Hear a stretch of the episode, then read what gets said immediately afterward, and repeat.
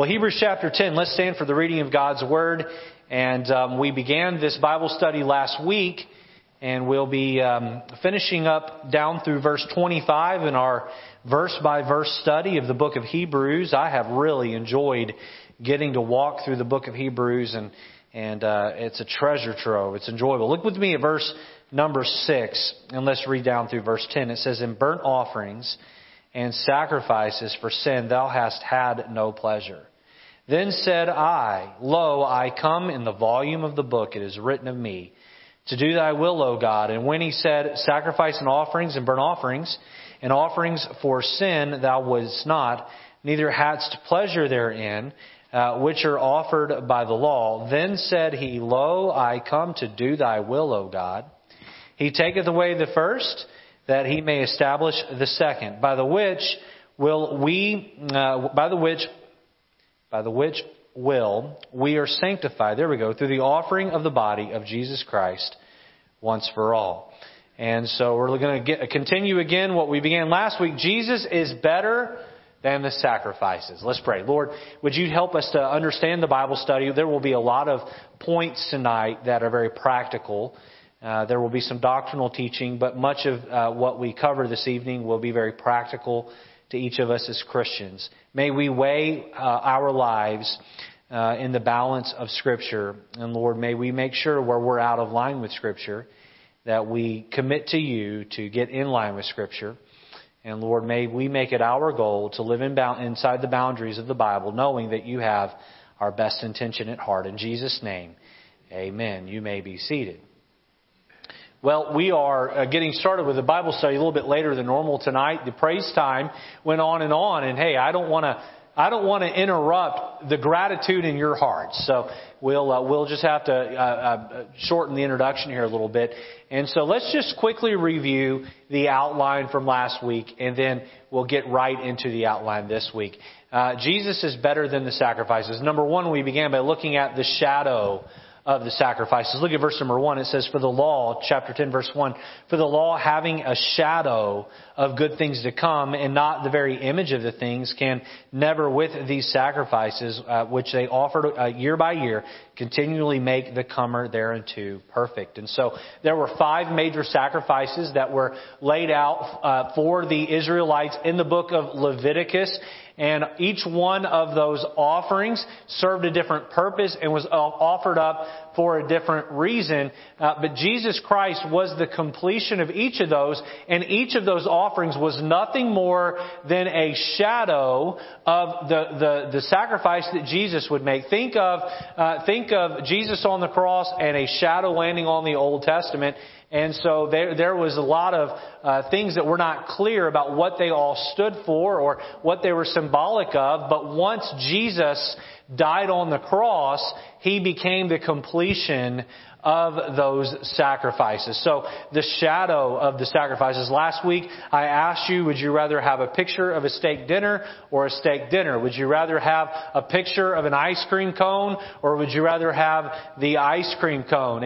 And the Old Testament sacrifices were nothing more than a picture or a shadow of the better thing, and that was Jesus and the cross. Number 2, we looked at the shortcomings of the sacrifices. And I tried the best I could to put you in the shoes of someone who is a Hebrew, born around the time of Christ, maybe even a few decades before Christ. And here you are being taught the ritualism of taking the animals into the temple and putting them on the brazen altar and watching them get tied down, and all of that which was laid out for it, the money that was invested, and all of that went into it, the time, the energy, the effort, and just how people fall in love with the ceremonial of something, and all of a sudden now you're being told we're not doing it that way anymore. And they had a hard time taking their eyes off of that. So here in the book of Hebrews, we see that the author of Hebrews, really God, is telling his people, he's saying, look, the problem with continuing on with those animal sacrifices is that they fall short of what they're supposed to accomplish. We looked at letter A, they could not perfect the comers. Turn me down just a hair, Brother Joe. Verse 1, we see it says, offered year by year continually, make the comers thereunto perfect. Rather, back up, can never with those sacrifices make the comer thereunto perfect. So as hard as they tried, it just wasn't happening. They sacrificed year after year after year. Then we looked at letter B. They could not purge the conscience. While there was an outward cleansing, there was not an inward removal of the sin in their conscience. It still made their conscience cloudy. And then we saw they could not please the Creator. Yes, year by year, that Day of Atonement, when the blood was sprinkled on the mercy seat there in the Holy of Holies, that bought them another year. But it didn't pay off their sin debt. What paid off the sin debt of someone who lived prior to the cross? It wasn't the sacrifices. It wasn't the Day of Atonement. It was faith in God that Messiah would one day come and die in their place. Those sacrifices, they fell short. There were shortcomings. Number three, lastly, last week, we looked at the submission of Christ. All of those sacrifices were pointing to the coming Messiah, who now we know would die on a cross. But the cross would have never happened if Jesus had not been willing to lay down His will and follow the Father's will. We looked at how it was foretold in Scripture. We looked at how Psalm chapter 40 verses 6 and 7 are quoted here in Hebrews chapter 10. In fact, when I had you stand for the Scripture reading a few moments ago, we looked at Psalm 40 in Hebrews chapter 10 in verses number 7 and 8 there, 6 and 7, and how that God in heaven had no more pleasure in animal sacrifices. Because those were just the precursor. Those were the pre-fight, if you will, to the main event. And the main event was the person of Jesus. Last week I took you to a passage in Luke 22, where Jesus is there in the Garden of Gethsemane, the Mount of Olives, and He's sweating great drops of blood, and He says, "Father, not my will, but thine be done." Jesus' will was that the cross not happen. Why? He did not want the pain and suffering of becoming the very thing He hated in my sin. He did not want that. But He knew why He had been put on earth. He knew why He was robed in flesh. He knew why it was He was there at that moment. He was there to suffer so that you and I could be set free. The submission of Christ. Not only was it foretold in Scripture, it was the fulfillment of the law. We finished last week's Bible study by addressing the importance of our submission to God's plan on our life. We said that if Jesus had not been willing to submit to the Father, everyone would be hell-bound. When we don't submit to the Father, others suffer because of our unwillingness to do what He wants. Are you going to be stubborn and do it your way, or are you going to submit and do it the Lord's way? Let's continue on with the outline this evening as we look at what it means in the New Testament under the New Covenant to be a sacrifice, to follow our Savior who was the ultimate sacrifice, and for us to be a sacrifice. Notice number four, the satisfaction of the Father. We looked at the shadow of the sacrifices, the shortcoming of the sacrifices. We looked last week at the submission of Christ. Because Jesus was willing to submit, that satisfied the Father. Look at, let me give you letter A here. Notice God's pleasure in the cross. God's pleasure in the cross. Look with me at chapter 10 and look at verse number 5. It says, "Wherefore, when He cometh into the world, He saith, Sacrifice and offering thou wouldest not, but a body thou hast prepared me. In burnt offering and sacrifices for sin, thou hast had no pleasure." Why no pleasure in the animal sacrifices? Because the pleasure that God the Father would find was when Jesus would die and His wrath toward our sin would be satisfied. His pleasure was not in seeing His Son die, but His pleasure was knowing that the price for our sin had been paid and reconciliation could be brought about. Verse 6, "In burnt offerings and sacrifices for sin thou hast had no pleasure. Then said I, Lo, I come, in the volume of the book it is written of me to do thy will, O God. It pleased the Father when the Son fulfilled his will. It pleased the Father. Look at verse 8. And when he said, sacrifices and offerings and burnt offerings and offerings for sin, thou wouldest not. Speaking of the various types of animal sacrifices in the Old Testament, neither hadst that pleasure therein which are offered by the law. It was not those sacrifices performed by the Aaronic priests coming down through the pipeline, through the years, through the centuries, and even the millennia that satisfied God in heaven. No. Make it very clear. The sacrifice that the Lord was looking for, the sacrifice that the Lord wanted, was His Son on the cross, dying for our sins, because that would pay the ultimate price. Turn over with me to Matthew chapter number 3, and look with me at verse number 17 as we see here the Father's, God's pleasure in the cross. Matthew chapter 3, verse number 17. We see how God was pleasured by His Son Jesus. Here it says, and lo, a voice from heaven saying, this is my beloved Son, in whom I am well pleased. Where was this? Matthew 3. Those of you that know your Bible. If you don't, you can look real quick. When Jesus was baptized, right?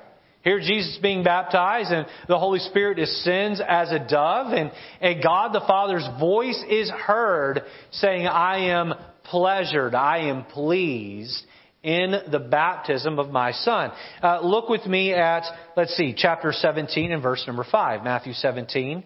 And verse number 5, we find here the Father pleased with His Son. Chapter 17, verse 5. While he yet spake, behold, a bright cloud overshadowed them.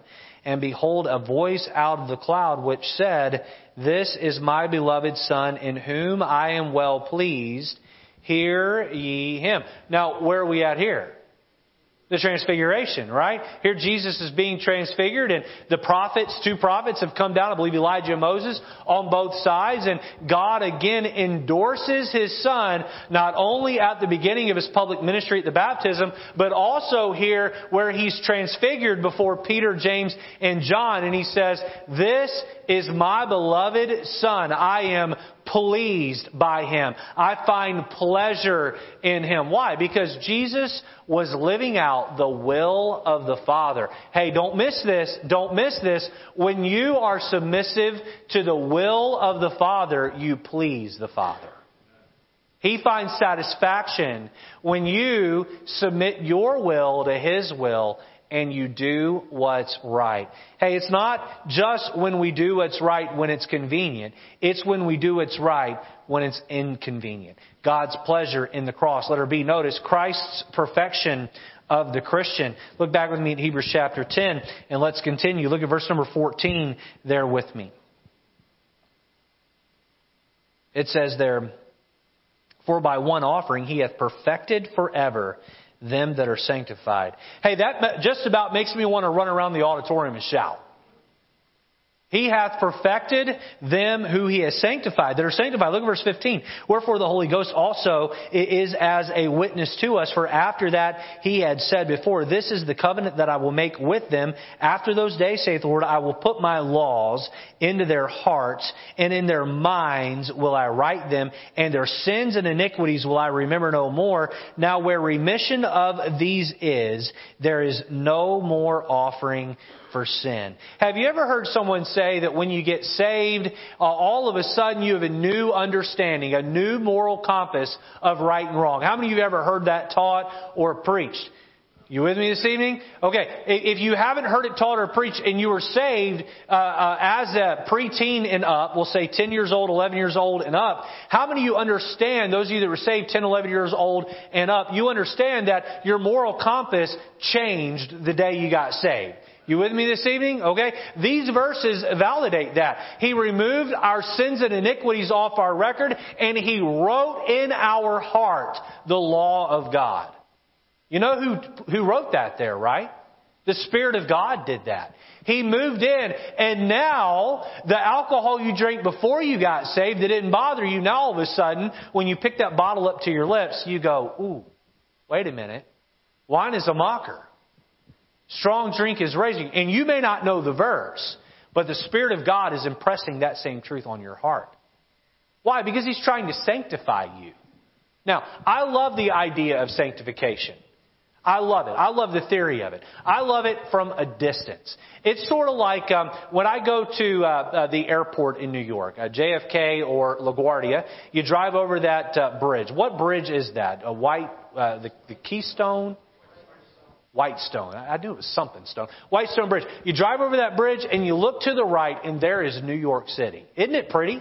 Isn't it beautiful? Last year, my wife and I went to New Jersey for a conference, and we went a day early, and we got a hotel room, and we went and found a restaurant right on the water there on the Jersey side where we could sit at our table. It was a Mexican restaurant, and we could sit at our table and look out, and we could see the skyline of New York City, and then we went down, and we looked at it as it was all lit up. I'm going somewhere here. Stay with me. And then it was so pretty that we went back the next morning, and we got pictures together with the skyline in the background. And man, looking at the skyline is great. But, you know, when you get closer to New York City and you get on the inner city streets of New York City, you begin to see the litter on the streets. You begin to see the homeless on the streets. And you get into certain neighborhoods and it doesn't feel real safe. And all of a sudden, this magnificent, beautiful thing that just seems so wonderful, when you get close to it, doesn't seem so wonderful anymore.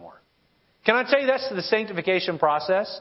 The thought of it from a distance that God is going to make me into the image of Jesus Christ. Hey, sign me up for that.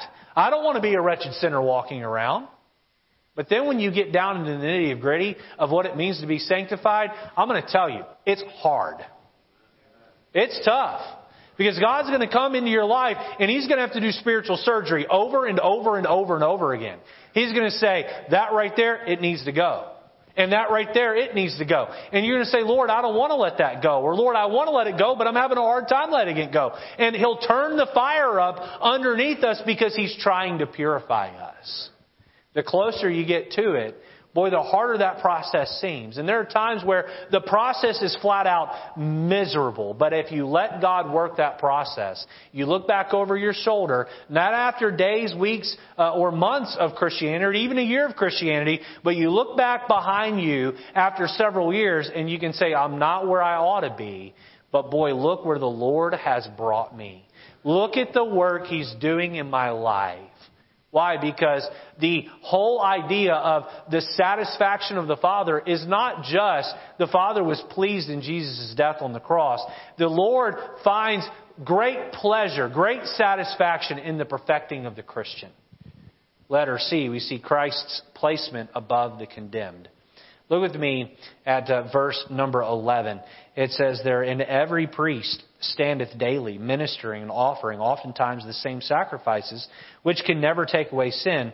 But this man, after he had offered one sacrifice for sin forever, sat down on the right hand of God. We looked at that a little bit last week. Look at verse 13. From henceforth expecting till his enemies be made his footstool. When I was a little boy, I'd be sitting on the ground. There's 9 of us in my family. Well, I'm one of 7 children. I'd be coming to the living room late, and all the seats are taken, so I'd sit on the ground. And my dad would come into the room and he'd order one of us up that were on the couch so he could sit down on the couch because he wasn't sitting on the floor. And he'd sit on the couch and there I am, and he'd put his feet up on my shoulder. And he'd say, God is making my enemies my footstool. And I thought, thanks, Dad. Thanks, I'm your footstool. I always found that to be a fascinating, or rather a funny word, a footstool. Let's see here. God's placement above the condemned. What did God do with Jesus? He sent Him to the cross. Jesus was crucified on the cross. He rose from the dead. Now He reigns over the enemies. Where are most of the men, if not all of the men, with the exception of that Roman centurion, where are those men who crucified Jesus today? Most of them are probably in hell. How about the chief priest, Caiaphas, that wagged his head at the foot of the cross and belittled and mocked Him and made fun of Him? How about Herod that tried to have Jesus killed as a baby there in Bethlehem?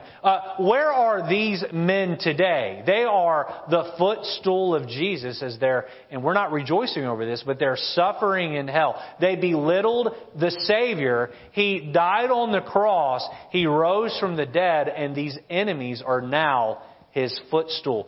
Let's see. Psalm 110 in verse 1 is what's being referenced here. One of the reasons why I just adore the book of Hebrews is the book of Hebrews takes the Old Testament, which the Hebrew people love, the Jews love, and it just interweaves it seamlessly with the narrative of the life of Jesus Christ. Look at Psalm 110 and verse 1. And Jesus would quote this. We won't turn there this evening, but Jesus would quote this as a stumper, a puzzle stumper to the Pharisees in the New Testament. But here it says the Lord, and look at the way Lord is capitalized, capital Lord, that being God the Father. The Lord said unto my Lord, the different case there, speaking of God the Son, sit thou at my right hand until I make thine enemies my footstool. Here God the Father is speaking to God the Son in this verse, and He's saying, again prophetically, sit here, wait, I'm going to make your enemies that footstool. Now, time does not allow us to do it this evening, and we've done it previously while going through Hebrews, but you remember Philippians 2?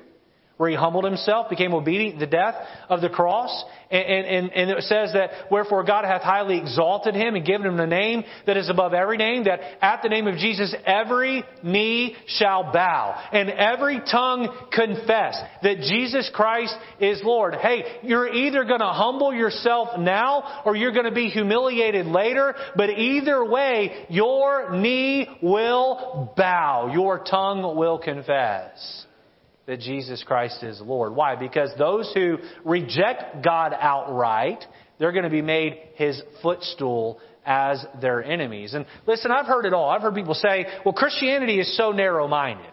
And I want to say, whoa, pump the brakes right there. Hold on just a moment. God created the world. The world did not exist before He created it.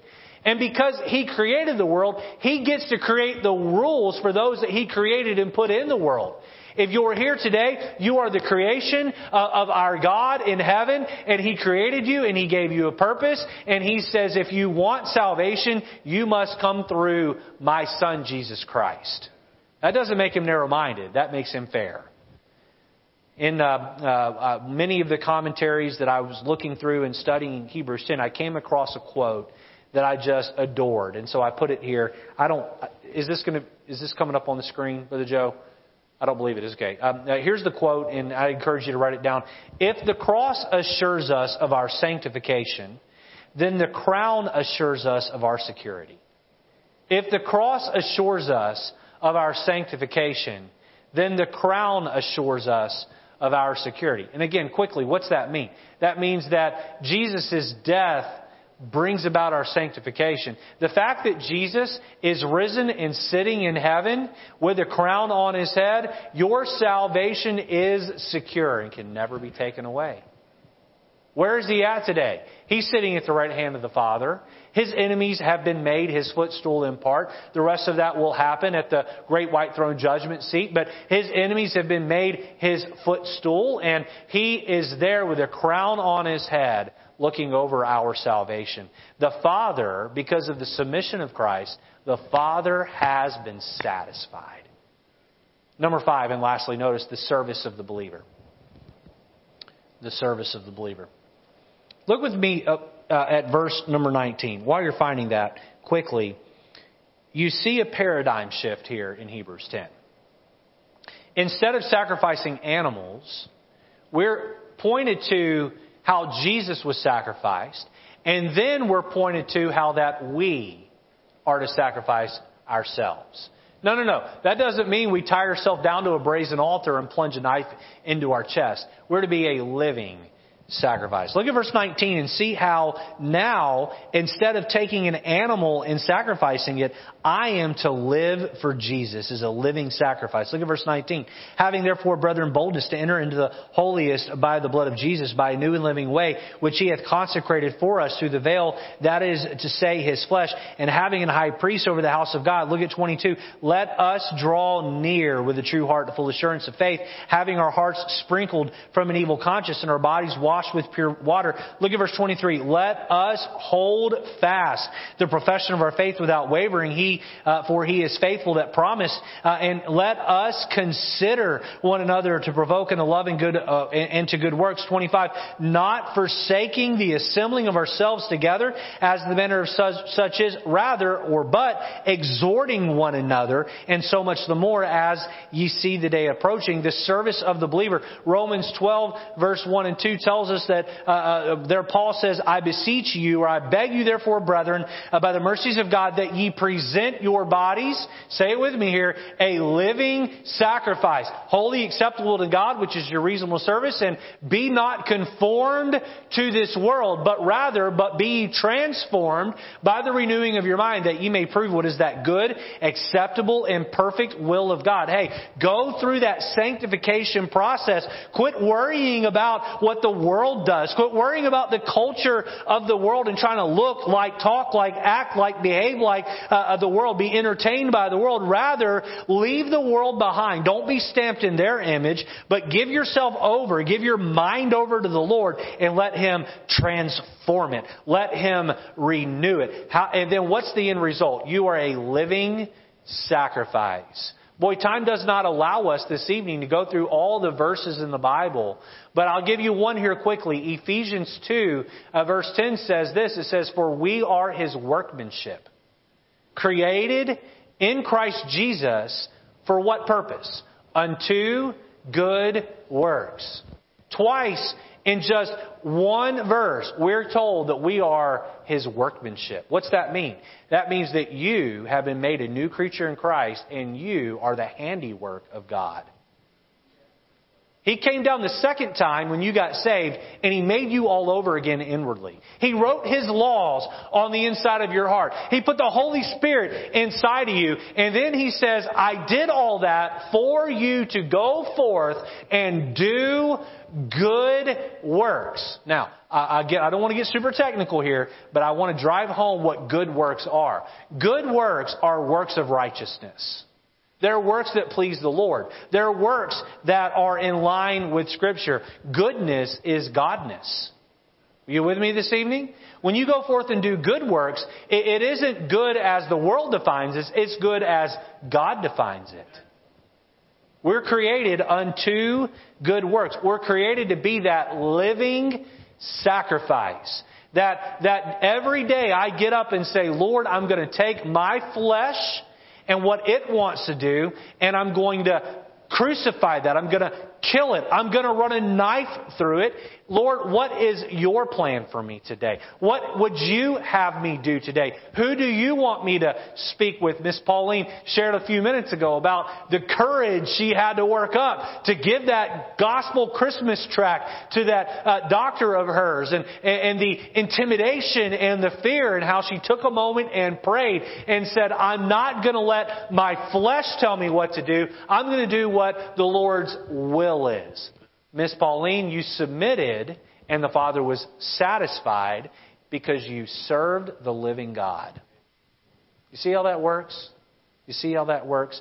Now, here in these verses, we're given three ways to serve. And there are many more in Scripture, but three ways are laid out here. Letter A, notice, draw near. Draw near. Look back at verse 19. I read quickly through these. Let's move a little bit slower here. Having therefore, brethren, boldness. Miss Pauline found that boldness this week. That comes with walking with the Lord and being submitted to the Lord. Boldness to enter into the holiest by the blood of Jesus. Now this is really, really, really good. Look at verse 20. Look here. By a new and living way. Let me pause there. A new and living way. John 14:6, Jesus said what? He said, I am the way. I am the truth. I am the life. So in that verse, He says He's the way and the life. Look back here. By a new and living way. Who is this new and living way? It's Jesus Christ.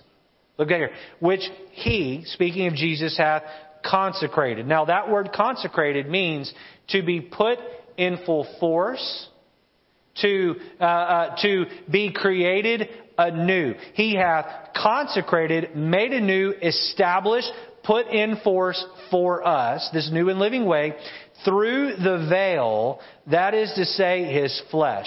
This is really good.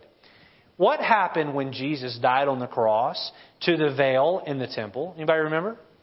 It was torn in half. As Jesus' body was broken, the veil was broken. Look back at verse 20 and notice what it says the veil represents. It represents the flesh of Jesus. Now, the high priest had to go through the veil to get into the holy place. You all with me this evening? He had to walk through that veil. That veil was the only thing that separated the priests from the high priest. It's the only thing that separated the holy place from the Holy of Holies. And the Bible says here that Jesus was the veil. Here we're told with boldness, because of the blood of Jesus, we get to enter into that holiest place and spend time with God, and we're to do so boldly, and that partition that awaits us that we walk through is the Lord Jesus Christ. Turn over to John chapter 10 and verse number 9. John chapter 10. And verse number 9. For sake of time, I'm going to begin reading. Jesus said this. He said, I am the door. Here's that veil. By me, if any man enter in, he shall be saved and shall go in and out and find pasture. I am the door. Jesus says, I am the veil. I am the door. You want to come to God the Father? Boy, you got to come through me, but not only for salvation, but also to spend time with God. He says here, draw near. We don't just draw near to be saved. We draw near to grow. Go back to Hebrews chapter 10. Look at verse number 21. And having an high priest, speaking of Jesus, over the house of God, let us draw near with a true heart in full assurance of faith, having our hearts sprinkled from an evil conscience and our bodies washed with pure water. You may remember when Jesus was washing the feet of the disciples. And he came to Peter. And Peter said, no, Jesus, don't wash my feet. And Jesus said, no, listen, this is necessary that I wash your feet. And he explained it. And Peter said, well, then wash my whole body. And Jesus said, whoa, Peter. This is just getting a little weird, all right? You want me to wash your whole body? That's not actually what he said, but that's what I would have said, okay? He explained the symbolism there. The washing of the body happens at salvation, right, symbolically. The washing of the feet is when we go to the Lord and we confess our sin and say, Lord, my heart needs to be right with yours. Christian, let me ask you a question. Every day when you do something wrong, and I'm going to guess that all of us on a daily basis, think, say, or do something that breaks the laws of God. We all at some point do something, have an attitude, have a thought, make a joke. In some way, we do something where the Spirit of God just kind of pokes us a little bit in the heart and says, you know, that probably was, or that was out of bounds. When that happens, do you go to the Lord and say, Lord, will you wash me anew? Will you make me clean? I want to be pure in your sight. We cannot draw near unless our hearts are right and pure before the Lord. Letter A, draw near. Letter B, hold fast. Hey, the service of the believer, I don't know about you, but when I do the work of the Lord, I don't want to do so with the filth of sin covering me. No, I want to take those sins I've committed and confess and be cleansed. After we draw near, then we hold fast. Look at verse 23. Let us hold fast the profession of our faith without wavering, for he is faithful that promised. Now these won't be on the screen, but I came up with three thoughts here below hold fast. First, we're to hold fast our position. Look back at verse 23. Let us hold fast the profession of what? Our faith. Our faith. You know, there are a lot of churches that are going apostate in 2019. They don't preach against sin. I can't tell you how many. In fact, when I have folks visit this church and I sit in their living room, here's what they tell me. They tell me, Pastor, thank you for preaching against sin. The churches I've been going to, they don't preach against sin. Mike, I believe I sat down with you or on the phone. You told me that very thing. And you've been to many churches around here, have you not? Pastor, thank you for just preaching the Bible. And look, I'm not the best preacher in the world. There's a lot of preachers out there that are better than me, and I'm aware of that. But what we don't want to do is ever quit holding fast our faith. This we must hold on to. There's all sorts of pressure for church to change. We can't change. We've got to hold on to this. And you know what? Sometimes the message in this book is so unpopular with the crowd. We're not called to be populists. We're called to stand for the precepts of God's Word.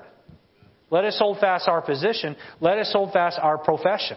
Look back at verse number 23 there. Let us hold fast the profession of our faith. And just to be 100% clear, I went back and looked at the root word and what it meant. You know what profession means? It means to profess. It means to go forth and tell people about what we believe. It means don't be ashamed of it. Hey, the world is never going to know about Jesus if Christians keep their mouth shut. And too many Christians are too ashamed of what they believe that they won't open up their mouth. I don't know about you. I don't want to be guilty of that. Boy, I want to make sure I tell everybody I can about Jesus. Today I was out running some errands, and I won't get into the funny stories. We're out of time here. But I walked into Dunkin' Donuts to get a hot chocolate because I had work to do outside here to get the buses ready. And I just needed a cup of hot chocolate in my hand. I probably didn't need it, but, you know, I needed/wanted it. Anyway, I'm in there, and I have a Christmas tract in my pocket. And the guy behind the counter there, I gave it to him, and I said, I'd like to invite you to our Christmas Eve service at 6 o'clock. He looked at me, and his eyes got real big. He said, you're the first Christian I've met. Now, he just started there. I know some of you go in there. You probably just haven't met him yet. I met him, and his name's Giovanni. I gave it to him. By the way, he's the only male I've ever seen working in that Dunkin' Donuts. But I gave it to him, and he said, I'm going to come to your church. You know, I don't even know if Giovanni's saved. But I know this. We need to hold fast our profession. Our position, our profession, and then His promises. Look back at verse 23. Let us hold fast the profession of our faith without wavering, for He is faithful that promise. You know what we're holding on to? We're holding on to the promise that God's going to come back and rapture us, and that He's going to reward us in heaven. Let's never let go of that. And by the way, we're holding on to a lot of promises in Scripture as well. Hey, the world is really dark out there. Well, we have something to look forward to. I don't know about you. I don't want to let down my Savior. Lastly, we're running out of time here. Letter C, notice, forsake not. Forsake not. Look at verse 24 and 25. It says, and let us consider one another to provoke unto love and to good works, not forsaking the assembling of ourselves together, as the manner of some is, but exhorting one another, and so much the more as ye see the day approaching. I've preached a whole sermon out of 24 and 25 at the very beginning of this year, and so I won't rehash that message. Let me just say two things on this, and then we'll shut it down tonight. First of all, we are, in this forsake not, notice the local church. The local church. Look here. Not forsaking the assembling of ourselves together as the manner of some is. I just want to make one quick comment here. I'm preaching to the choir because it's Wednesday and you're all here. It's not enough to tune into our live stream, right, and say, I've been to church. That's not what this says. You're not to forsake the assembling together. Not a digital assembling, physical assembling. You need to walk into the building that the Lord has given us, the church, and you need to rub shoulders with people. I don't care if you're antisocial. All right? You need to be here anyway, and smile and shake someone's hand. And if you're really that scared of germs, carry some hand sanitizer on you. Amen? But we need to make sure that we're here part of a local church. That is God's plan. The second thought I put down here was our Christian love. Our Christian love. Look back at verse number 24. And this is really great. It says, and let us consider one another to provoke unto love and to good works. I looked up that word provoke, and you know what it means? It means to make someone angry. Make someone upset. It means to step on someone's toes a little bit. You know what? Sometimes when I come to church, somebody says something to me, and I'm like, oh, I don't like that. I don't appreciate that. But you know what? I needed to hear it. Faithful are the wounds of a friend, the kisses of an enemy are deceitful. We're to provoke, and then down in verse 25 it says we're to exhort. That means we're to encourage. And so we come to church so that we can be provoked to love God and love others, to be exhorted to love God and love others. Sometimes you come to church and you need a whooping. Other times you come to church and you need to be loved on and encouraged. You come to church and you let the Word of God minister to you. And so what does it mean now to sacrifice for the Lord? It doesn't mean that we bring an animal and put it on the altar. Oh, no, no, no. The sacrifice was done on the cross for us 2,000 years ago. Now we sacrifice for the Lord, not an animal. We sacrifice ourselves by serving Him. Are you conforming to the world, or are you being transformed into the image of Jesus Christ? Are you serving your Savior? Let's stand together this evening. We'll close with a word of prayer. I went 7 minutes longer than I should have because you all went 7 minutes longer with your Thanksgiving. So I'm blaming you. It's not my fault. Amen. Let's be dismissed with a word of prayer. I hope the Word of God challenged you this evening and you go forth and live a life consecrated to our Savior.